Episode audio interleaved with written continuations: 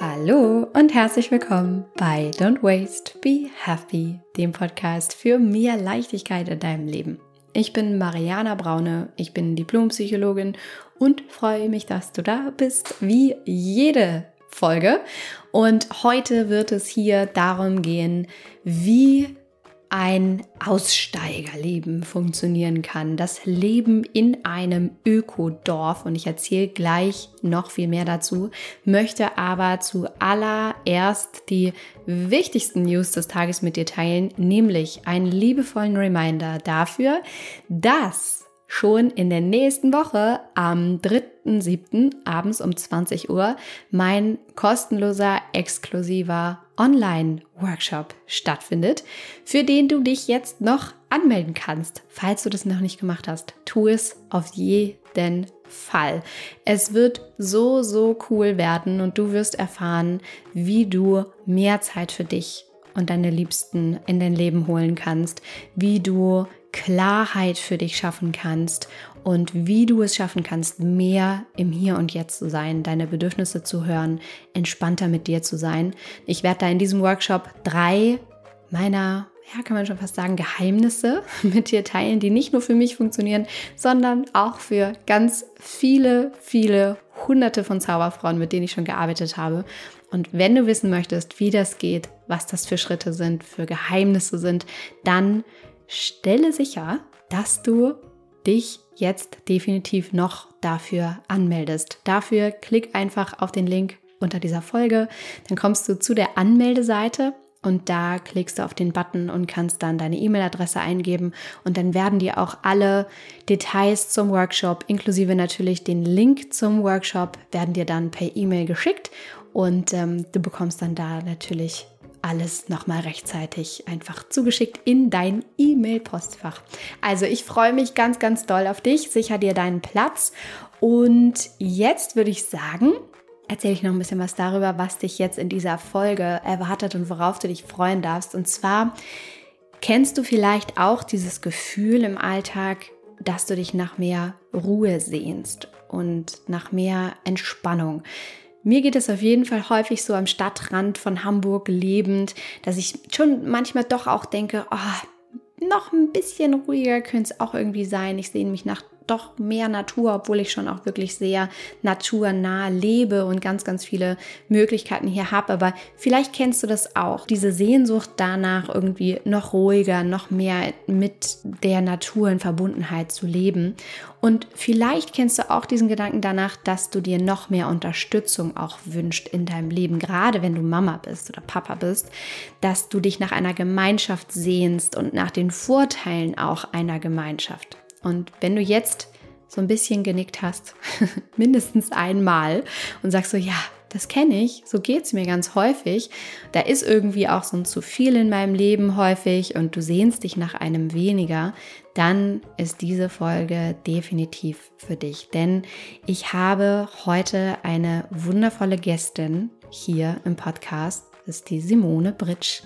Und Simone und ich reden darüber, wie das Leben in einem Ökodorf funktioniert. Denn Simone lebt in einem solchen, nämlich im Ökodorf Siebenlinden. Vielleicht hast du davon auch schon mal irgendwie gehört. Und du wirst hier heute erfahren, wie das Leben im Ökodorf wirklich funktioniert, wie das geht und was es ausmacht. Du wirst erfahren, warum wir uns vielleicht auch wirklich so danach sehnen, manchmal so sehr auch wirklich auszusteigen, aus unserem bisherigen Leben vielleicht und was ganz anderes zu machen. Dann reden wir aber auch darüber, warum du das vielleicht gar nicht so schwarz oder weiß unbedingt durchziehen musst, ja, sondern wie du auch wirklich ganz easy die Vorteile, die ein Ökodorf zum Beispiel bietet, in das Hier und Jetzt übertragen kannst und auch schon im Kleinen für dich leben kannst. Und wir reden darüber, was Gemeinschaft macht, warum Gemeinschaft uns so gut tut, warum Gemeinschaft so wichtig für uns ist, gerade auch in Zeiten von Corona erlebt, wie sehr wir Gemeinschaft brauchen und äh, wie du auch das für dich in dein Leben holen kannst, vielleicht ohne direkt den Schritt zu wagen, in ein Ökodorf zu ziehen und ganz extreme Aussteigerin zu werden, in Anführungsstrichen. Und Noch ein paar Worte zu Simone, damit du dir vorstellen kannst, wer ist das? Äh, was macht die so? Simone ist verheiratet und Mutter von vier Kindern, von denen sie, Klammer auf, sagt, das hätte sie wahrscheinlich, ohne in einem Ökodorf zu leben, so auch nicht gemacht. Und ihre Kinder sind so von 12 bis 21 Jahre alt. Und sie ist tatsächlich seit 20 Jahren, also seit 2003, im Ökodorf in Siebenlinden und arbeitet dort. Sie ist studierte Umweltwissenschaftlerin und heute ist sie dort eben in verschiedenen äh, Bildungs- und Öffentlichkeitsarbeitsprojekten in Siebenlinden tätig. Und wir führen ein so wundervolles, inspirierendes Gespräch und ich hoffe sehr, dass du ganz viel Spaß hast zuzuhören und ganz viel für dich mitzunehmen. Also, lehn dich zurück, hol dir einen Kaffee, mach's dir entspannt, muggelig und ich wünsche dir ganz, ganz viel Spaß mit diesem Interview mit Simone.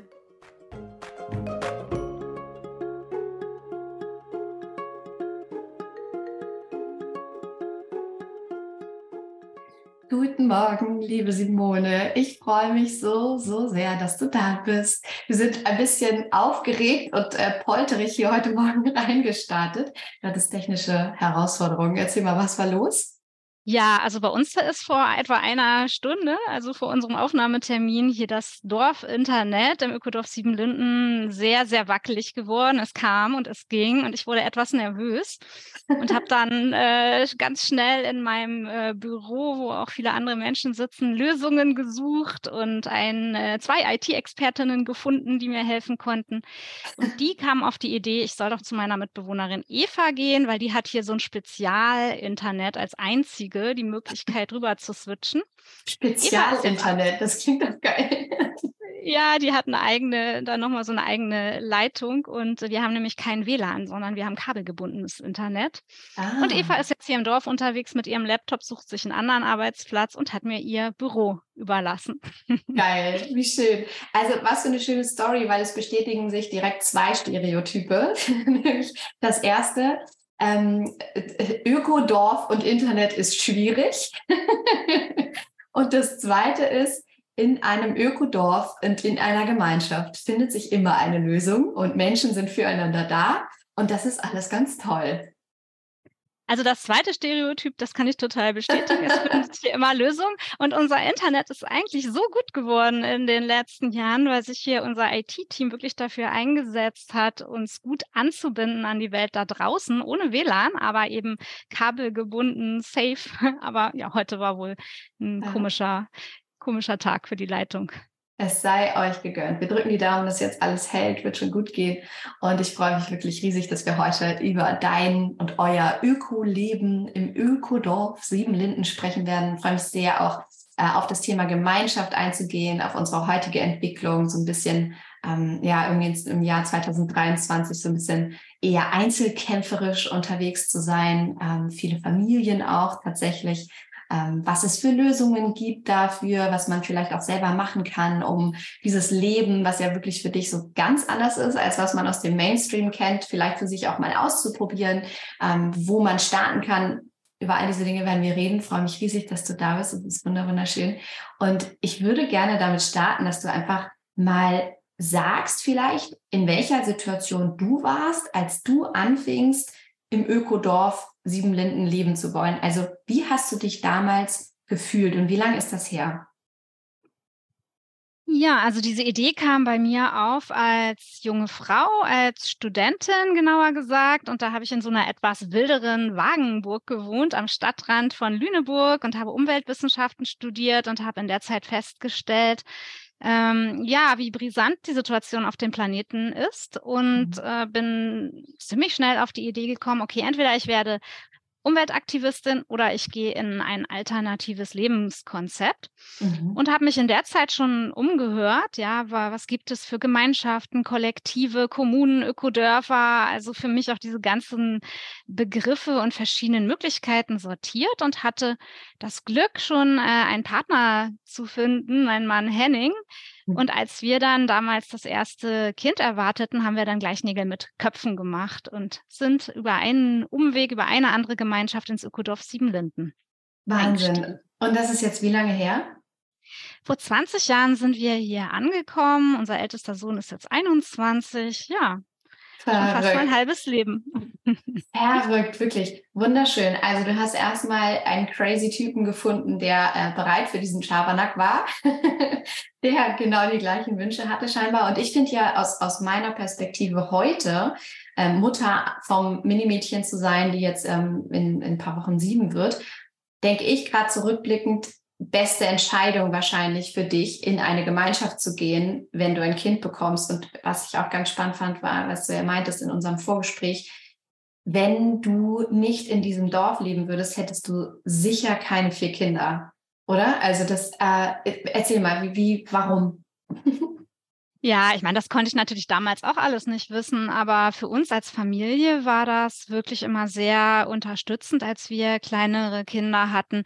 Erstens die anderen helfenden Hände drumherum zu wissen, sich mit anderen Eltern, aber nicht nur mit den Eltern, auch mit Wahlgroßeltern oder mit äh, Nachbarinnen immer mal wieder gegenseitig zu unterstützen.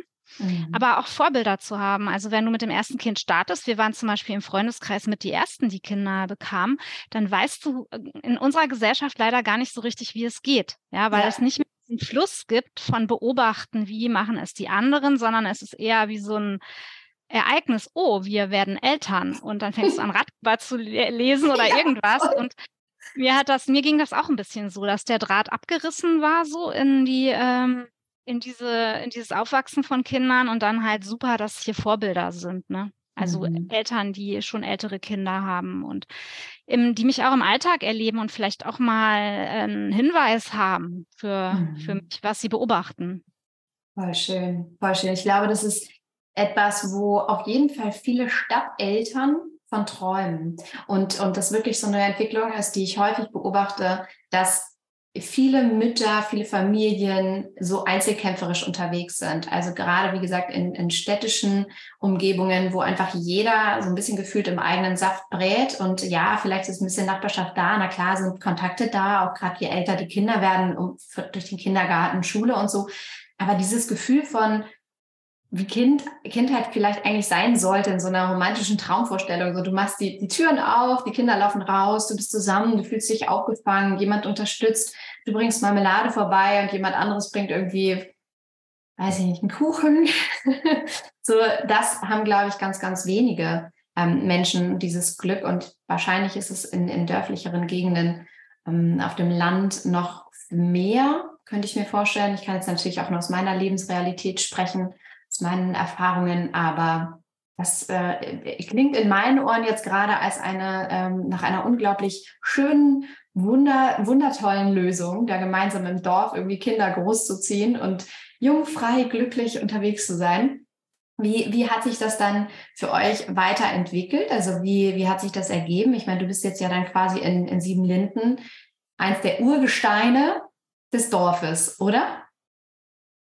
Naja, also es gibt schon noch ein paar andere von den mhm. Gründerinnen mhm. und äh, Gründern, die noch hier sind, aber wir haben schon auch äh, oft äh, Wechsel, Menschen, die kommen, Menschen, die gehen. Das gehört so ganz natürlich zu unserem Konzept auch mit dazu.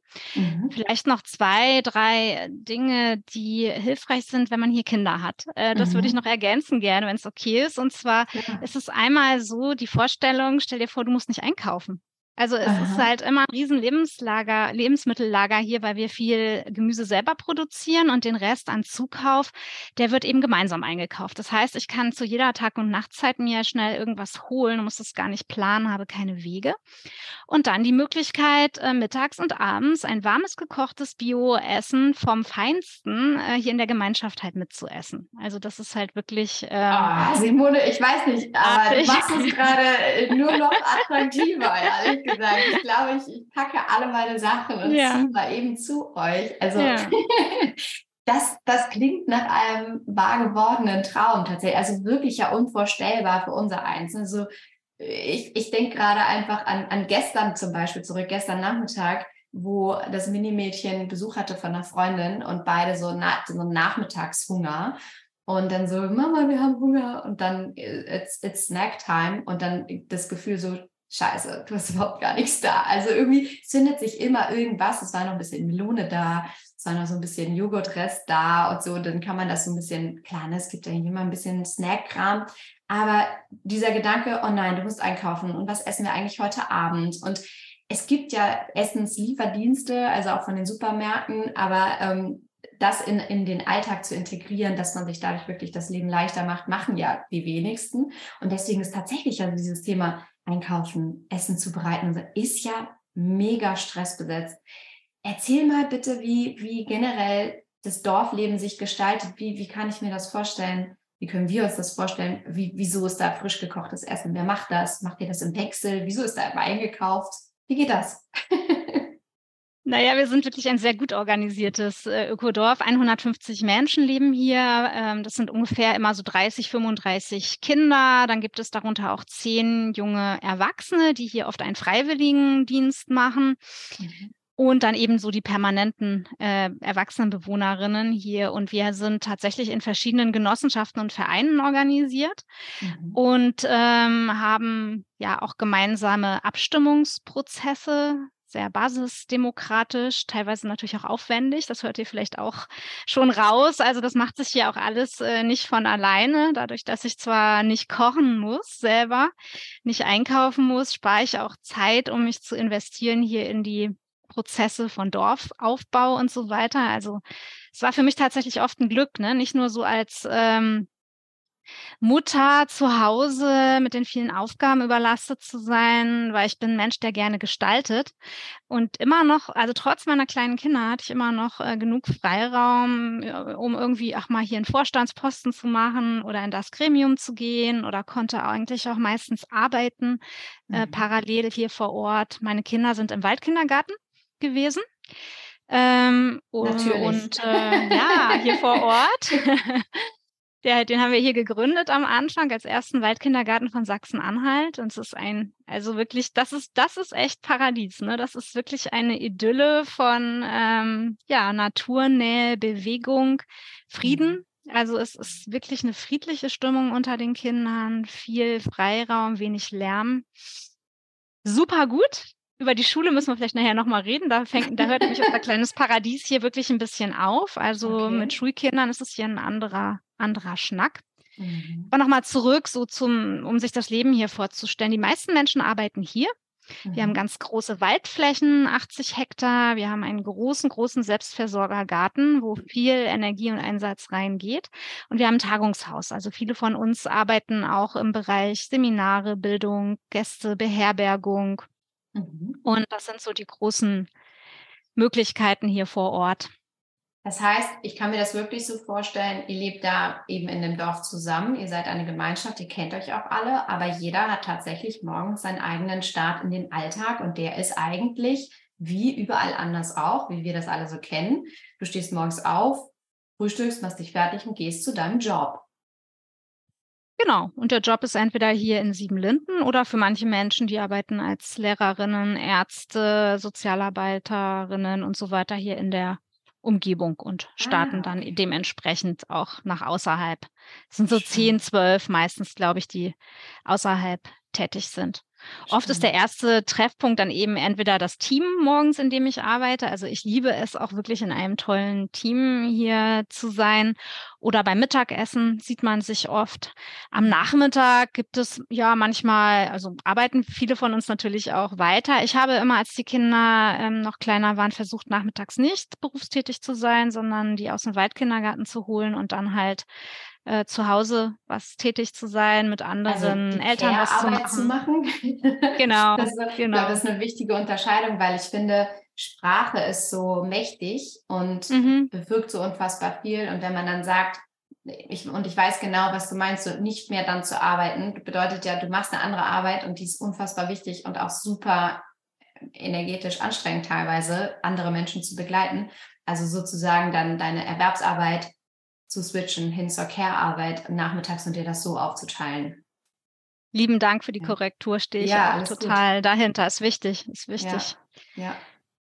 Ja, und die Kinder haben zum Beispiel auch immer wieder Angebote, zum Beispiel Tanzen gibt's hier vor Ort, die Pferde oder Sportangebote. Hier spielen Leute gerne Volleyball. Also ergibt sich viel und es ist eine autofreie Siedlung. Das heißt, du kannst dich hier also wirklich richtig frei laufen lassen. Nur den Feuerlöschteich, der so äh, flache äh, Ufer hat, äh, da muss man eben warnen, dass, äh, dass dort äh, eine Gefahr ist. Ansonsten passiert hier nichts und die haben auch ein unheimlich tolles Lebensgefühl dadurch und viel Vertrauen, die Kinder. Also die ahnen eigentlich nicht, dass es äh, irgendwie Gefahren gibt, aber ist dann im Schulalter natürlich wichtig, dass wir Eltern mit ihnen über die große weite Welt da draußen anfangen zu reden. Ja.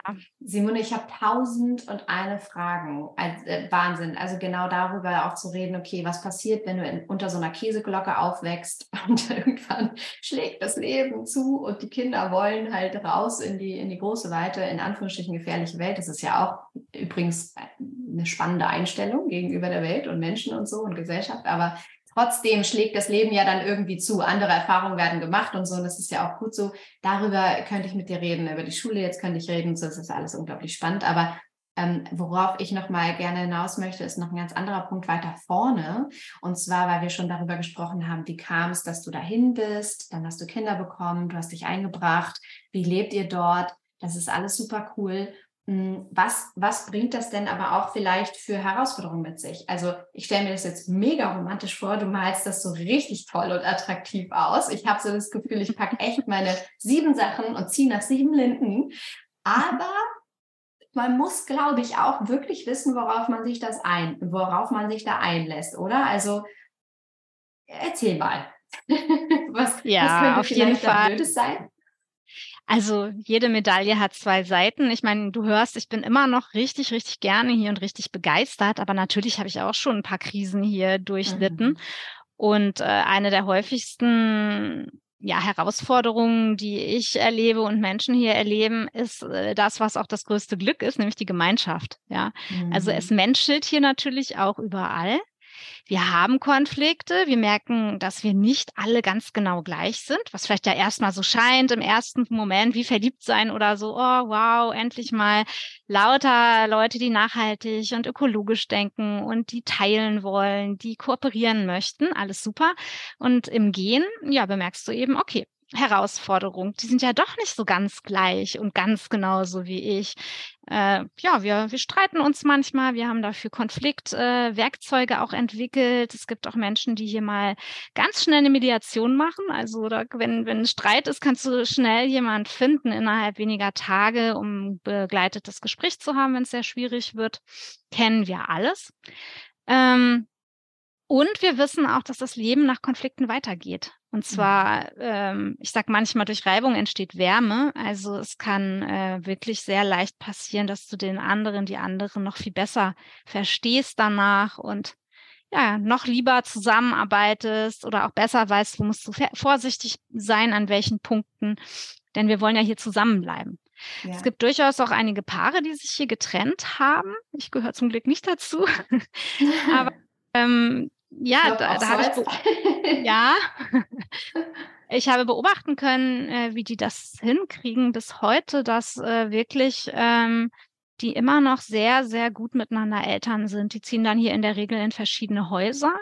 Also mhm. wir haben eben äh, verschiedene Gebäude hier ähm, selber erstellt in den letzten 20 Jahren in strohballen Lehmbauweise. Und das sind eher so ähm, wo, äh, Häuser für etwa acht bis äh, 14 Menschen. Und dann ist es oft so, dass die Familien sich aufteilen in verschiedene Häuser und die Kinder recht entspannt dann zwischen den Eltern hin und her switchen können, wenn die sich wieder eingekriegt haben. Dauert vielleicht auch ein mhm. halbes Jahr, ne, wenn so eine Krise ist, aber ich kann nur den Hut ziehen vor den Menschen, die sich hier ja getrennt haben, wie sie ihre Elternschaft auch noch leben und ihre Freundschaft und ihre Wertschätzung füreinander.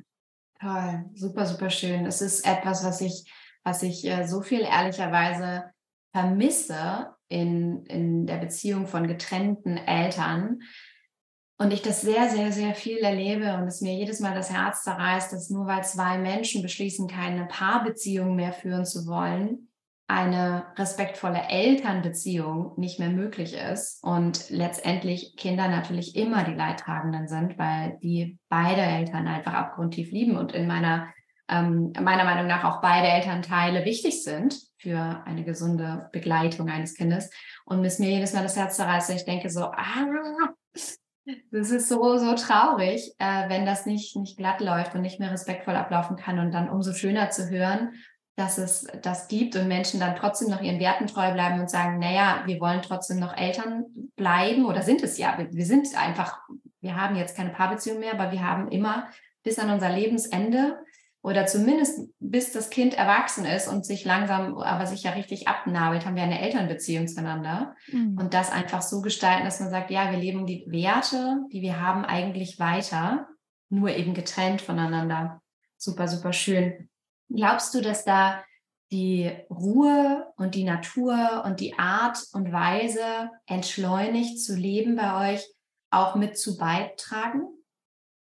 Hm, also ich glaube, dass die Natur um uns herum auf jeden Fall sehr viel macht. Also die natürlichen Geräusche, das, was das Auge sieht, die vielen Vogelarten hier, hört ihr vielleicht auch ein bisschen im Hintergrund ein Zwitschern kann sein, dass uns das schon sehr gut runterbringt. Und wir haben auch so Kraftplätze hier in der Natur gefunden, manche von uns, wo wir hingehen können und uns auftanken können. Es gibt ein Haus der Stille, es gibt den Jurtenbereich, der heißt Globolo und das ist auch so ein ganz, ja, ganz schöner Platz, um, um sich wieder aufzutanken.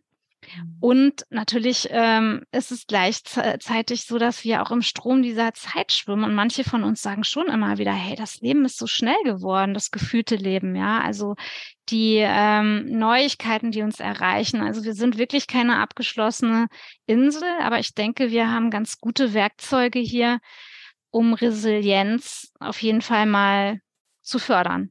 Und mhm. manchmal gibt es aber auch, dass jemand die Gemeinschaft zu viel wird für eine Zeit und dann sagt ein Mensch vielleicht, hey Leute, ich liebe euch alle, aber ich brauche jetzt mal ein Jahr Auszeit.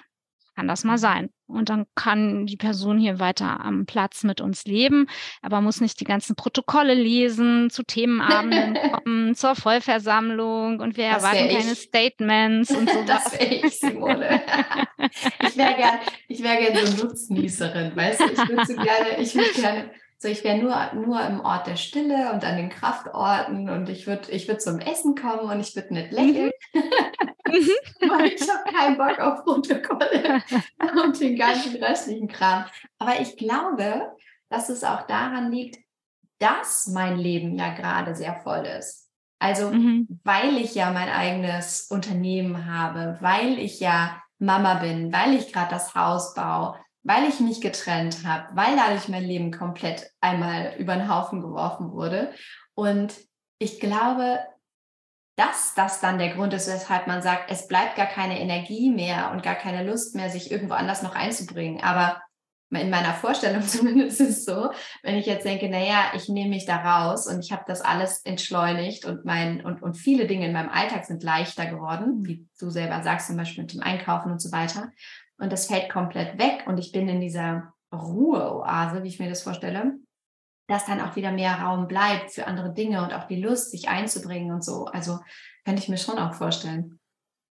Also viele Leute haben ja auch Freizeitstress übrigens. Das sind besonders ja, die neuen Mitbewohnerinnen. Die, wir haben halt auch so viele coole Termine. Weißt, wir haben Freitagsabend machen wir selber Kino und dann gibt es Vorstellungsabende, wo Leute ihre Biografie erzählen. Dann gibt es ähm, spannende Gäste. Wir haben irgendwie viele Leute, die auch mit tollen Vortragsthemen kommen. Die halten bei uns dann einen Vortrag. Den willst du auch nicht gerne verpassen. Samstags machen wir selber Disco und sonntags und mittwochs ist Sauna und so.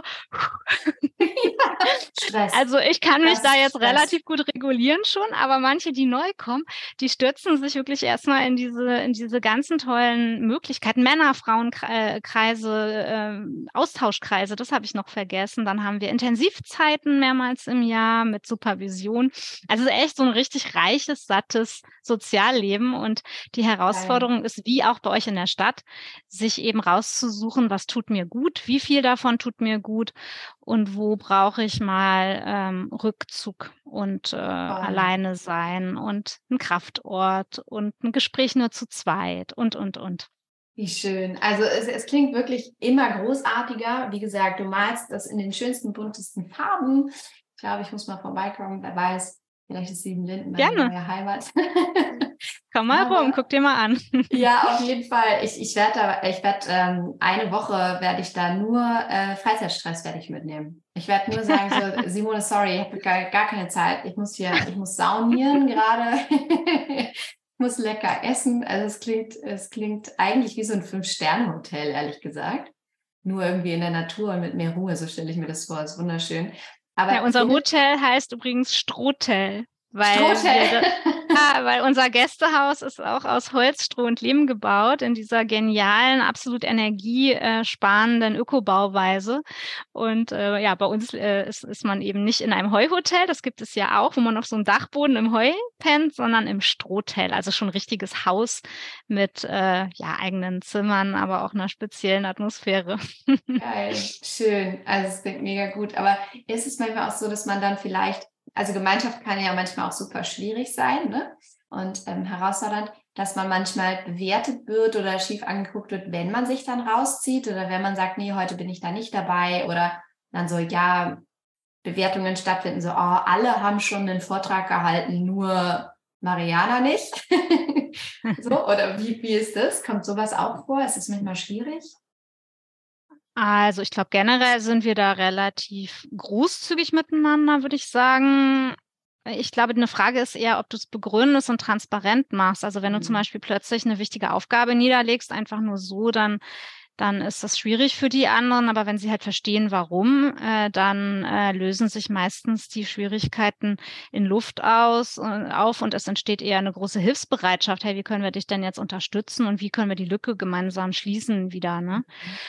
Und ansonsten ist es halt blöde, wenn Leute irgendwie was Großes anstoßen und viel Welle machen oder Aktionismus verbreiten und dann nicht zu den entsprechenden Treffen gehen. Das geht natürlich gar nicht. Also wenn man andere mhm. hier in Aktion versetzt, denke ich, ist es auch schon wichtig, dann auch selber zu kommen. Es gibt aber auch Menschen, denen das wirklich überhaupt nicht liegt, diese Ebene von ähm, Selbstverwaltung, Projekte machen. Die sind lieber im Garten. Also äh, und, und sorgen für die Selbstversorgung und arbeiten im Stillen. Und ja, wir sind ganz verschiedene Menschen und sich da auch immer wieder in den jeweiligen Talenten zu bestärken. Und nicht alle müssen gleich sein und alle müssen dasselbe tun, sondern zu wertschätzen, ja, wie die Menschen mit ihren Geschenken, die sie eigentlich fürs Leben mitbringen, hier möglichst gut eingesetzt werden können, sodass man an keinem zerren muss und gleichzeitig die Gemeinschaft aber auch das Gefühl hat, dass es ein Mensch mit seinem Beitrag und jeder, jede und jeder gibt hier sein Allerbestes.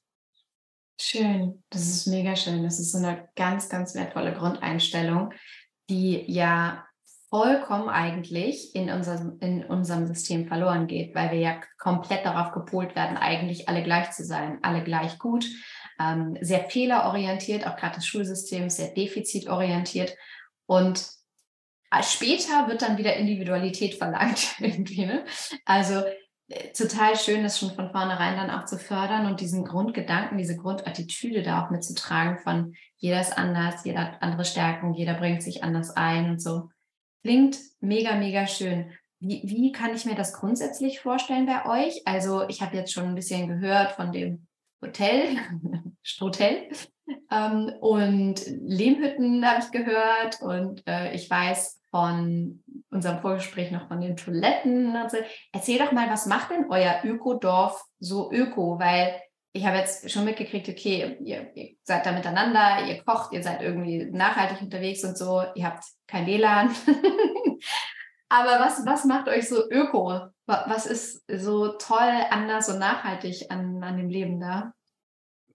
Ja, ich vergesse das manchmal zu erzählen, wirklich am Anfang, weil es mir ja. so selbstverständlich ist. Genau. Äh, ich, also diese Bauweise, die ich erwähnt habe, die macht einfach ganz viel aus. Wir bauen mit Holz, Stroh, Lehm, sehr kompakt, super gut gedämmt, heizen dann die Häuser mit einerseits Solarenergie und wir heizen mit Holz noch zu, also das, was die Sonne nicht bringt. Das Holz ist aus unseren eigenen Wäldern. Und diese, ähm, ja, haben einfach die Chance, sich äh, nachhaltig zu regenerieren. Das sind Kiefernforste, die haben wir übernommen aus der DDR-Forstwirtschaft. Und die, äh, ja, da, das ist auch ein eigener Bereich, die wieder ähm, ja mit mehr Artenvielfalt äh, auszu, was heißt auszustanden. Die Natur macht selber, aber wir helfen und pflanzen Laubbäume nach und so weiter. Mhm. Dann haben wir einen großen Selbstversorger, Garten. Wir haben keine, sozusagen keine Wege für die Gemüseanlieferung, sondern das beste Essen mit ganz, ganz vielen diversen, ja, zum Beispiel, wie viele Tomatensorten wir alleine haben, ja, also überall diese Vielfalt halt zu fördern. Das ist äh, wirklich ein Schritt äh, zu mehr Naturnähe auch. Ich muss ganz kurz sagen, weil man das ja nicht sieht, wenn man jetzt diese Folge nur hört, wie du gerade strahlst in dem Moment, wo du sagst, Tomatensorten und Vielfalt. Ja. Und, also ich kann das total verstehen und nachvollziehen, ähm, weil es hier auch einen Hof gibt, der ab Frühling bis Herbst ähm, selbst angebautes äh, Biogemüse, Öko, also Bio ist ja auch nicht immer gleich Bio, aber ähm, wirklich so ganz traditionell anbaut und ähm, du das da entweder im Hofladen kaufen kannst mhm. oder dir so eine Gemüsekiste abholen kannst einmal die Woche. Und ich weiß so sehr, was du meinst mit der Vielfalt, mit der Regionalität, mit der Anbauweise, mit dem Geschmack, weil ich, Simone, wenn ich da manchmal aus dieser Kiste so ein Basilikum, äh, allein schon, das ist in der Kiste und du riechst es schon, wenn du in die Küche kommst, mhm. riechst du schon diesen Basilikum und du, du schmeckst dieses Gemüse und weißt, ach, so muss Basilikum schmecken. also es ist plötzlich so ein Unterschied von Tag und Nacht.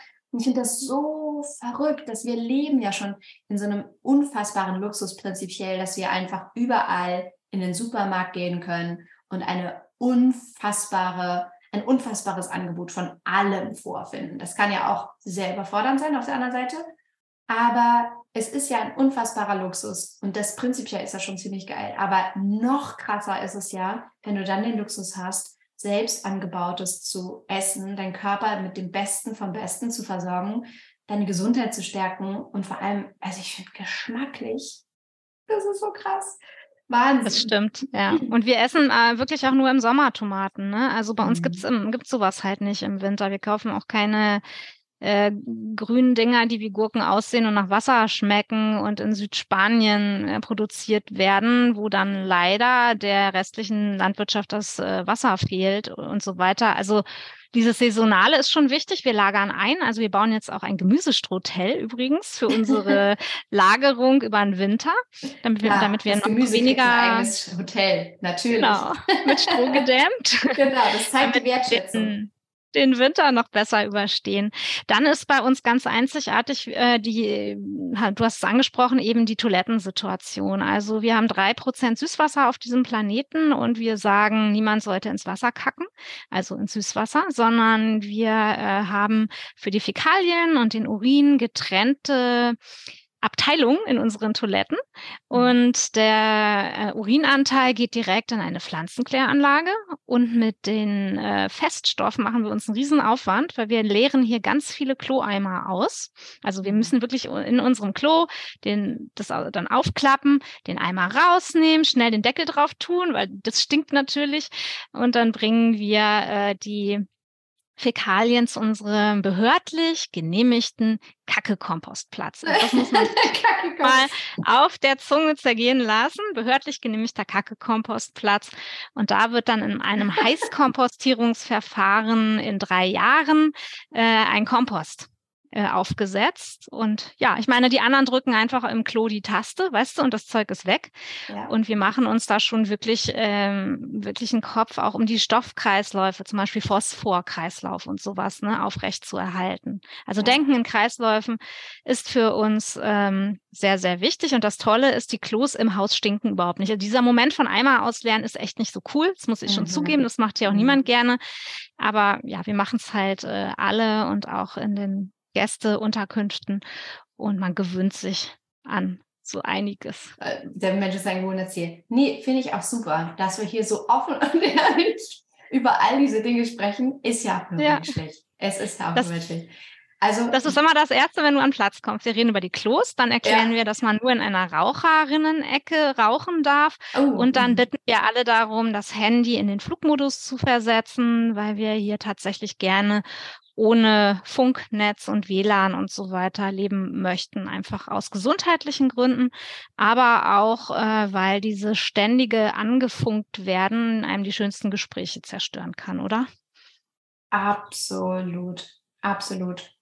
Äh, unterschreibe ich zu 110 Prozent. Also dieses, du sitzt mit jemandem im Restaurant oder hast gerade ein tolles Gespräch und, und das Handy liegt mit dem Display nach oben irgendwie da und jemand guckt die ganze Zeit es ist, es ist ganz, ganz, ganz schlimm. Also ich habe Gott sei Dank sehr achtsame Menschen um mich rum. das ist natürlich auch im Laufe der Zeit so entstanden. Ne? Und es gibt ja diesen wunderschönen Spruch, du bist der Durchschnitt der fünf Menschen, mit denen du am meisten Zeit verbringst. Und es ist tatsächlich wahr und deswegen kenne ich das so gar nicht mehr, diesen unachtsamen Umgang damit. Ich sehe das sehr, sehr häufig, wie, wie Menschen da unfassbar fuzzy auch werden. Also so ja, flirrig irgendwie innerlich und sich ja logischerweise auf gar nichts mehr richtig konzentrieren können und auch tatsächlich die gesamte Haltung und alles, was du im Alltag tust, ja sehr reaktiv ist. Es ist ja permanent reaktiv. Deswegen ist tatsächlich eins, was wir im Mentoring machen, im Slow Circle mit den Frauen, bevor wir starten mit denen, ist sie tatsächlich in einen kompletten digitalen Detox zu versetzen. Hm. Und das ist die Basis von allem. Und ich sage so, wer hier nicht mitmacht, genau, also wer hier nicht mitmacht, ist, äh, kann, kann auch keinen Erfolg haben, weil es geht ja darum, sich wieder mehr Zeit für sich zu gönnen, wieder in die eigene Kraft zu kommen, überhaupt eigene Bedürfnisse wieder wahrzunehmen, sich auf sich und andere Menschen wieder einlassen zu können. Das, wonach wir uns alle so sehr sehen eigentlich. Und es geht nur, wenn du aus diesem reaktiven Modus rauskommst, diesem so bling, oh, ich muss was tun. Und du, und wir sind ja auch, das ist ja, das ist ja furchtbar, wir sind ja hormonell darauf gesteuert und ja auch tatsächlich abhängig davon ne? und, und mhm. reagieren mit Glückshormonenausschüttung darauf, wenn da was passiert. Und äh, ich nehme mich da nicht raus. Also natürlich, ich arbeite ja auch mit. So, das wusste ich gar nicht. Es ist gut, dass du es mal sagst. Das, das, wusste ich nicht. Absolut. Es werden Millionen, Milliarden wahrscheinlich dafür ausgegeben von den Apps und Apps-Gründern und, und ähm, Technikern, ähm, Wege zu finden und so lange wie möglich in diesen Apps zu halten. Ähm, mhm. Das heißt, dass immer wieder, wenn wir jetzt Instagram als Beispiel nehmen, irgendwelche, ähm, irgendwelche Features entwickelt werden, die neu sind und die uns mit irgendetwas äh, triggern und auch etwas aufmerksam machen, dass wir sagen, öh, da wollen wir raufklicken und dass tatsächlich Adrenalin in unserem Körper ausgeschüttet wird, der sagt so, das will ich wissen. Oder halt auch Bestätigung, Glückshormone, ähm, wenn wir auf irgendetwas eine Reaktion bekommen. Also ganz, Ich habe es irg irgendwann feststellen müssen. Also ein Teil von Nicht-Heiler-Welt ist nämlich, dass unsere Jugendlichen hier auch irgendwann mal das Internet entdecken. Also wir versuchen, die Kinder und Jugendlichen so die ersten ist ein bisschen unterschiedlich auch zwischen den Elternhäusern, ich mhm. sag mal acht bis 13 Jahren, in den ersten acht bis 13 Lebensjahren davon möglichst äh, fernzuhalten oder mhm. sehr, sehr, sehr herunterdosiert damit umzugehen. Mhm. Bei uns in der Familie ist es so, dass sie dann mit 13 einen eigenen Laptop haben dürfen und ein Handy kaufen dürfen, für, also Handy für außerhalb. Und da ist es schon auch bei unseren Söhnen ganz schön abgegangen mit diesen ähm, Spielen dann, ja, die ja. auch, wo ich auch verstanden habe, wie die nämlich ähm, ja. gestrickt sind. Und dann geht es halt darum, wenn die Familie zum Essen ruft hab, und ich nicht komme, habe ich ein Problem. Aber wenn ich aus dem Spiel jetzt einfach aussteige, habe ich auch ein Problem. Und dann ist das Spiel den Jungs näher gewesen als unsere Familie zum Essen. Und das fand ich schon echt ja. eine heftige Erfahrung, muss ich sagen. Also da haben wir auch ordentlich zu tun, tauschen uns hier auch miteinander aus unter den Eltern, weil davon sind auch die Öko-Eltern komplett überfordert, eigentlich, muss mhm. man sagen. Voll. Also das, was man verstehen darf, ähm, gerade als Eltern, ähm, wenn es darum geht, dass man selber genervt vielleicht davon ist, dass Kinder davon betroffen sind und man denkt so, was, wie kann das sein? Es werden halt wirklich Suchtprinzipien angewendet. Ne? Also ja. wir wissen, wie der Mensch funktioniert, wann er wie wovon süchtig wird. Und ähm, es wird ganz bewusst, werden psychologische Suchtprinzipien dort eingesetzt, um eben, wie gesagt, Menschen so lange wie möglich in einem Spiel, in einer App oder so zu halten und ähm, mit ihrer Zeit, mit ihrer Energie und Aufmerksamkeit dort zu halten. Weil es ist ja eine Farce zu denken, diese Apps sind umsonst. Die kosten uns ja unsere mhm. Zeit, Energie, Aufmerksamkeit, Werbung, Dinge, die wir dann darauf, äh, dadurch kaufen. Ja. Und ähm, dadurch verdienen diese Apps ja auch Geld. Also das ist nochmal ein Thema für sich. Aber ich glaube, das ist wichtig zu verstehen, dass es nicht ein böser Wille ist des Teenagers oder des Kindes, sondern dass prinzipiell sie einfach dann gefangen sind in diesem, in diesem Thema. Und was ich auch finde, ist wichtig zu sagen, dass man eine gute Balance finden darf zwischen dem Inter der Internetnutzung für einen und ähm, dem bewussten Umgang damit, weil ich finde, nicht Medien sind per se schlecht oder auch das Internet ist per se schlecht, hat ganz, ganz, ganz viele tolle Vorteile, aber Kindern eben beizubringen, wie sie es richtig und bewusst nutzen können für sich, um zu lernen, um, um ähm, sich zu erfahren um vielleicht Dinge auf die Beine zu stellen. Ich meine, ich arbeite auch komplett online. Ne? Wenn ich jetzt sagen würde, das Internet mhm. ist schlecht, das wäre ja. irgendwie auch komisch. Und das ist, das ist echt eine Herausforderung, glaube ich, auch für, für ganz, ganz viele Eltern. Hast du da den Tipps vielleicht, wie, wie ihr das handhabt, diese Balance dann zu finden?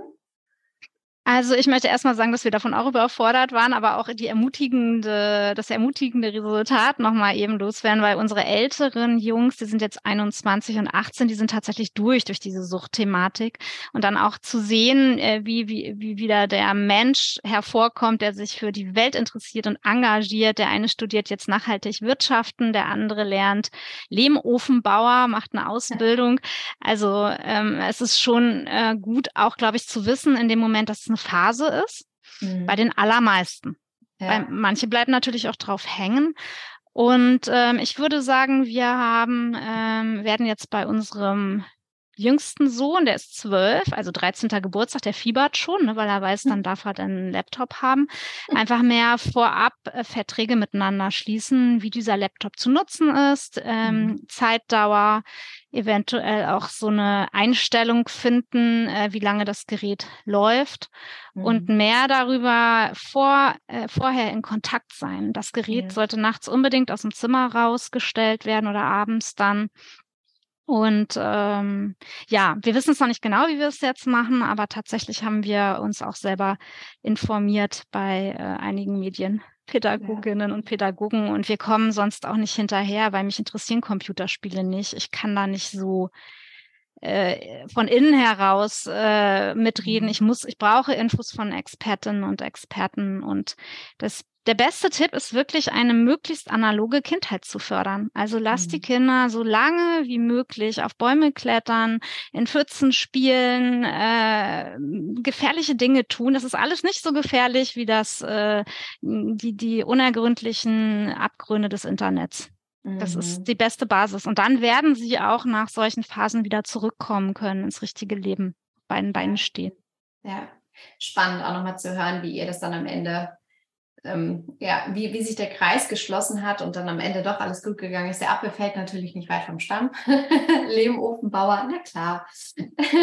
Was wird ja, ein Sohn aus einer Ökofamilie in einem Ökodorf? Er wird Lehmofenbauer. ja, es freut mich wahnsinnig. Also hätte ja auch sein können, die möchten was ganz anderes machen und wir lassen unsere Kinder und Jugendlichen auch alle komplett frei. Wir gehen alle davon aus, dass die nicht im Ökodorf bleiben, sondern dass sie rausgehen, eine Ausbildung machen. Die können gerne wiederkommen und die ersten sind jetzt auch schon tatsächlich wiedergekommen, die nämlich hier geboren sind und in dem Moment, wo sie eine Familie gründen, tatsächlich hier wieder anklopfen. Das freut uns wahnsinnig. Also es sind so tolle junge Menschen und zu sehen, ja, wie sie hier aufgewachsen sind, wie sie sich dann in der Welt orientiert haben und jetzt aus freien Stücken wieder zurückkommen möchten, ist natürlich das größte Kompliment eigentlich, was wir Oldies hier bekommen können, ja. Ja, äh, generell ja eine ganz typische Beobachtung. Ne? Die Menschen fliegen erstmal aus und dann kommen sie irgendwann wieder zurück nach Hause. Äh, Gerade bei der, beim Thema Familiengründung sind Mama und Papa mhm. da, also dann ja Oma und Opa und so. Das macht irgendwie schon, schon auch Sinn. Da sehen wir uns alle wieder nach Gemeinschaft. Apropos, wenn jetzt eine Frau zuhört, äh, meistens sind es ja Frauen hier bei Don't Waste Be Happy, ähm, oder Eltern zuhören und sagen, boah, oder auch nicht Eltern, meine Güte, es müssen ja nicht schon Eltern sein, die sagen, boah, das klingt total cool, ich möchte das gerne irgendwie mal für mich mindestens erleben, ich will, will da irgendwie mal hin, ich will mir das angucken, wie funktionieren die Toiletten. was, was kann ich tun? Komme ich einfach zu euch und sage, hi, ich, äh, ich möchte mal hier Urlaub machen oder was wäre so der erste Schritt? Ja, Urlaub bei uns machen ist tatsächlich nicht so die allertypischste Form. Also wir haben ein paar ausgeschriebene Urlaubswochen. Unsere Website ist siebenlinden.org. Da kann man auch gerne mal schauen. Das allermeiste, was wir hier anbieten, sind äh, fachliche Seminare. Das fängt an von Ökodorf kennenlernen. Hast du halt ein Wochenende oder fünf Tage und bekommst verschiedenste Kontakte hier vor Ort und wirst so durch ein Programm durchgeleitet und weißt dann einfach wirklich, wie wir leben, wie wir Entscheidungen treffen, wie wir uns finanzieren. Also wir sind da sehr transparent, auch mit allen Schwierigkeiten. Und sonst mhm. kann, kann man gerne schauen. Also manche haben uns tanzend kennengelernt, weil wir auch ger selber gerne tanzen und Tanzveranstaltungen haben. Manche lernen uns Gartenarbeiten kennen. Wir haben auch Stresspräventionskurse, also einfach mal nachschauen. Wer dann zuzugsinteressiert ist, da haben wir tatsächlich nochmal eine eigene ähm, Schiene dazu. Also es dauert in der Regel so zwei Jahre, bis man dann auch letztendlich hier landet. Also unsere Zuzugsinteressierten. Ach, wow. Ja, das ist ein intensiver Kennenlernprozess und auch mit einer Probezeit verbunden, mit einer Patenschaft. Also wir, die wir hier schon leben, übernehmen Patenschaften für die Neuen, die hier landen wollen und so. Es ist sehr gut begleitet, weil wir ja dann auch wirklich hier klarkommen müssen. Ne? Wir können ja keine Schnellschüsse uns hier leisten und dann äh, haben wir hinterher ähm, so ganz unpassende Konstellationen. Ja. Denn ja, wir möchten ja auch niemanden wegschicken dann wieder letztendlich. Wenn man sich hier füreinander entschieden hat, äh, dann geht man auch auf eine Weise gerne zusammen durchs Leben. Natürlich, bis jemand wegziehen möchte, das ist jederzeit möglich. Da kriegt man auch seine Genossenschaftseinlagen wieder. Also auch finanziell ist das fluide. Aber es ist ein sehr langfristiges Projekt. Siebenlin mhm. ist jetzt äh, tatsächlich sowas für Leute, die siedeln möchten, äh, planen möchten und ja, lange zusammenbleiben wollen schade. Ich, also ich muss mich beweisen tatsächlich. Ich habe gedacht, ich kann jetzt einfach mit meinem Koffer kommen und sagen Moin. und dann einfach, ich will auch ja, wie gesagt, keine Protokolle und so. Ich will einfach ja, nur. Ich habe schon, ich hab schon verstanden, was du für eine bist. was ich für eine bin. Ich, ich, ich bin die Nutznießerin. Aber ich kann gut reden. Ich würde für gute Laune auch sorgen. Ähm, ich, würde, ich würde mich gut mit den Menschen unterhalten. So Mediation würde ich vielleicht auch machen. Äh, ich kann auch gute Vorträge halten. Also ich würde mich schon einbringen. Nur die Sache mit den Protokollen und so.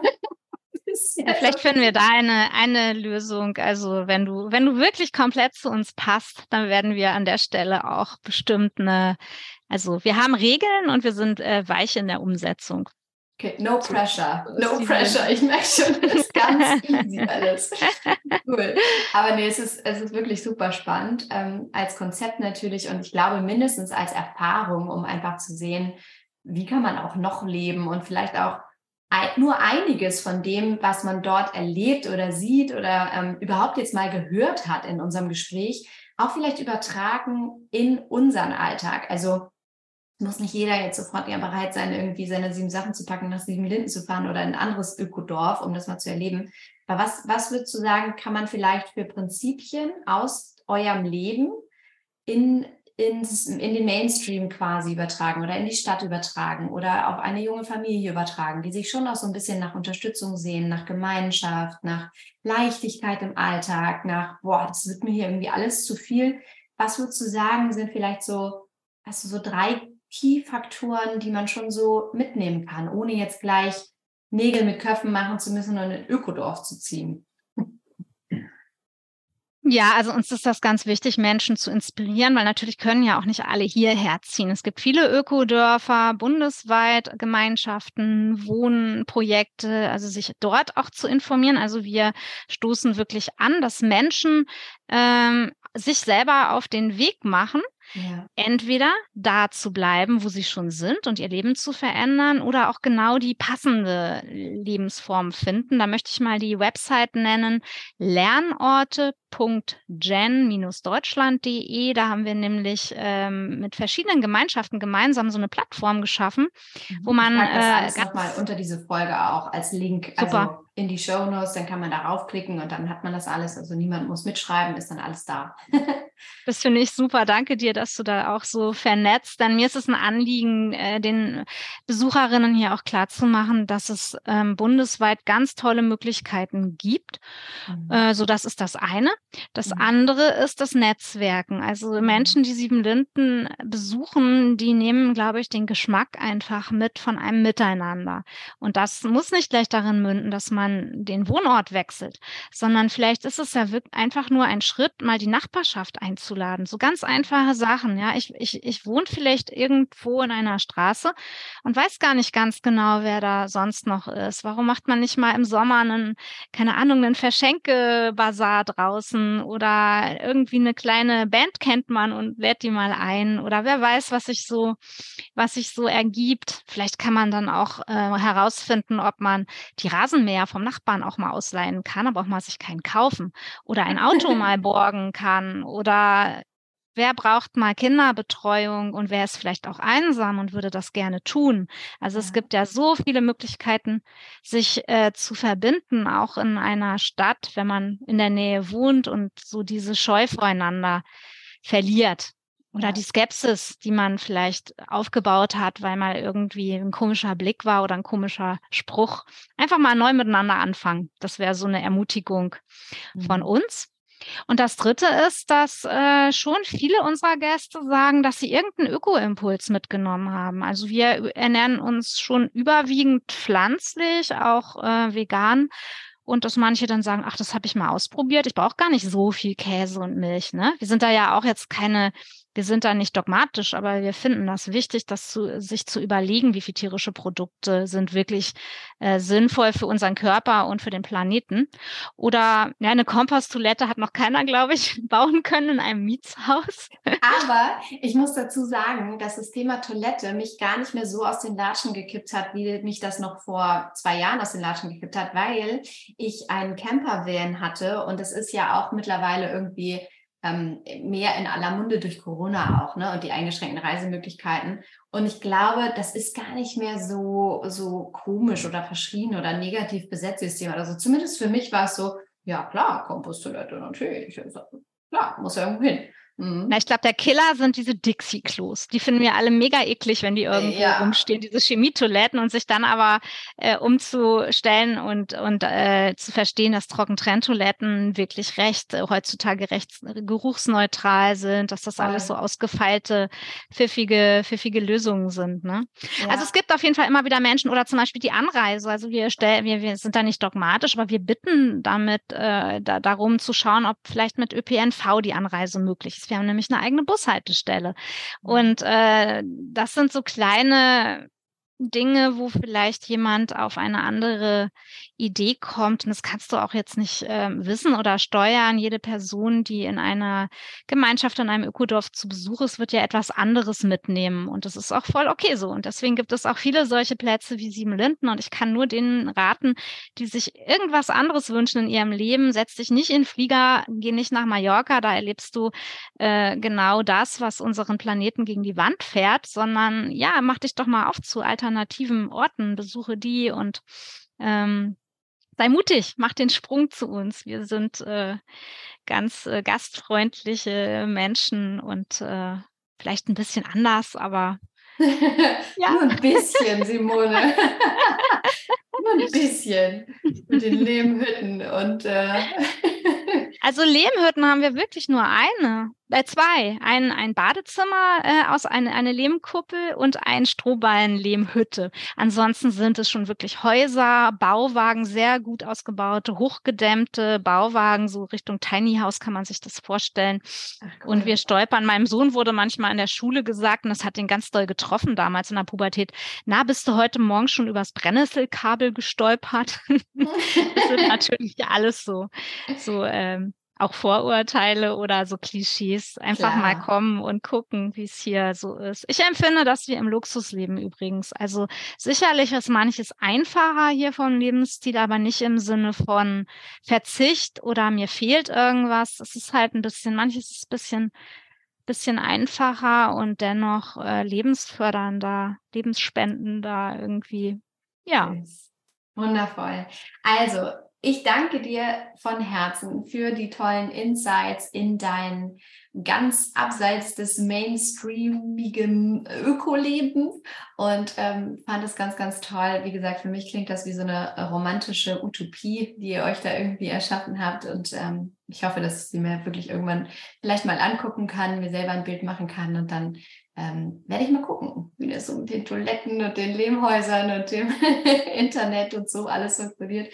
Aber das ist wirklich wunderschön. Also vielen, vielen Dank auch, dass du Mut gemacht hast, sich einfach aufzumachen, anders zu denken, in Möglichkeiten zu denken, zu wissen, das geht auch anders, wenn man Bock hat. Ähm, auch, dass man nicht dogmatisch oder radikal sein muss, ist, glaube ich, auch immer noch mal wichtig, weil viele, und ich weiß auch von, also falls du jetzt zuhörst, liebe Zauberfrau, und auch so diesen Anspruch hast von der entweder ganz oder gar nicht und es muss irgendwie perfekt sein, hier muss niemand perfekt sein. Perfektion ist eine Illusion. Ähm, viele Schritte führen zum Ziel oder kleine Schritte machen irgendwie einen riesengroßen Unterschied. Und deswegen, ja, finde ich es toll, dass du auch am Ende nochmal gesagt hast, was kann man jetzt in der Situation, in der man nun mal lebt, machen, ohne gleich denken zu müssen, jetzt muss ich ins Ökodorf ziehen, um das Leben zu leben, was ich mir irgendwie eigentlich wünsche. Also, vielen, vielen Dank, Simone. Hast du noch was, was du, was du sagen möchtest, was dir auf dem Herzen liegt, was du jetzt nochmal rausschicken möchtest an alle Frauen? Ich möchte mich bei dir vor, bei dir vor allem auch bedanken für deine Offenheit. Also ich mag es sehr, dass du auch so ganz unkonventionelle Themen mit in deinem Podcast-Repertoire hast. Und ich glaube, wir brauchen wirklich im Moment die ganze Bandbreite an guten Dingen. Also von stressresilienter werden bis vegan essen, von äh, für die Gesundheit sorgen bis hin zu autofreier Leben, äh, um diesen, ja, unseren wunderschönen Planeten als lebenswerten Ort für unsere Kinder und Enkelkinder zu erhalten und für all die tollen Wesen, die die Natur geschaffen hat, die Tiere, die Pflanzen. Und ja, dafür gehe ich einfach und äh, denke, wir ziehen da irgendwie beide an einem Strang, auch wenn es so verschiedene Arten sind, wie wir das betrachten. Und das ermutigt mich selber jetzt auch. Vielen, vielen Dank. Schön, danke dir. Das hast du sehr schön gesagt. Ich freue mich riesig. Danke, dass du dir die Zeit genommen hast. Danke für dein Vertrauen. Es war wunderschön. Vielen Dank.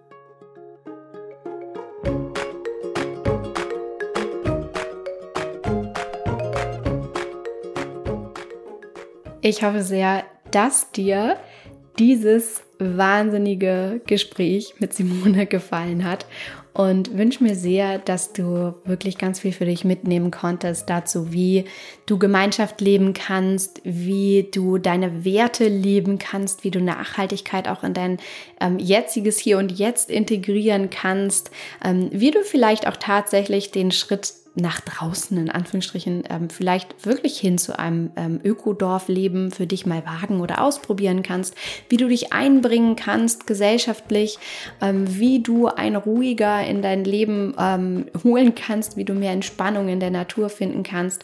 All das, ich hoffe so sehr, dass dich das inspiriert hat, das jetzt auch zu tun und mal darüber nachzudenken, wie du das in dein heutiges Leben ähm, reinholen kannst, integrieren kannst. Und ich habe natürlich alle Links für dich zu Simone, zu der Arbeit, zu Sieben Linden und alles, was dich irgendwie noch interessieren könnte, unter diese Folge gepackt in die Show Notes und äh, da klick dich gerne durch.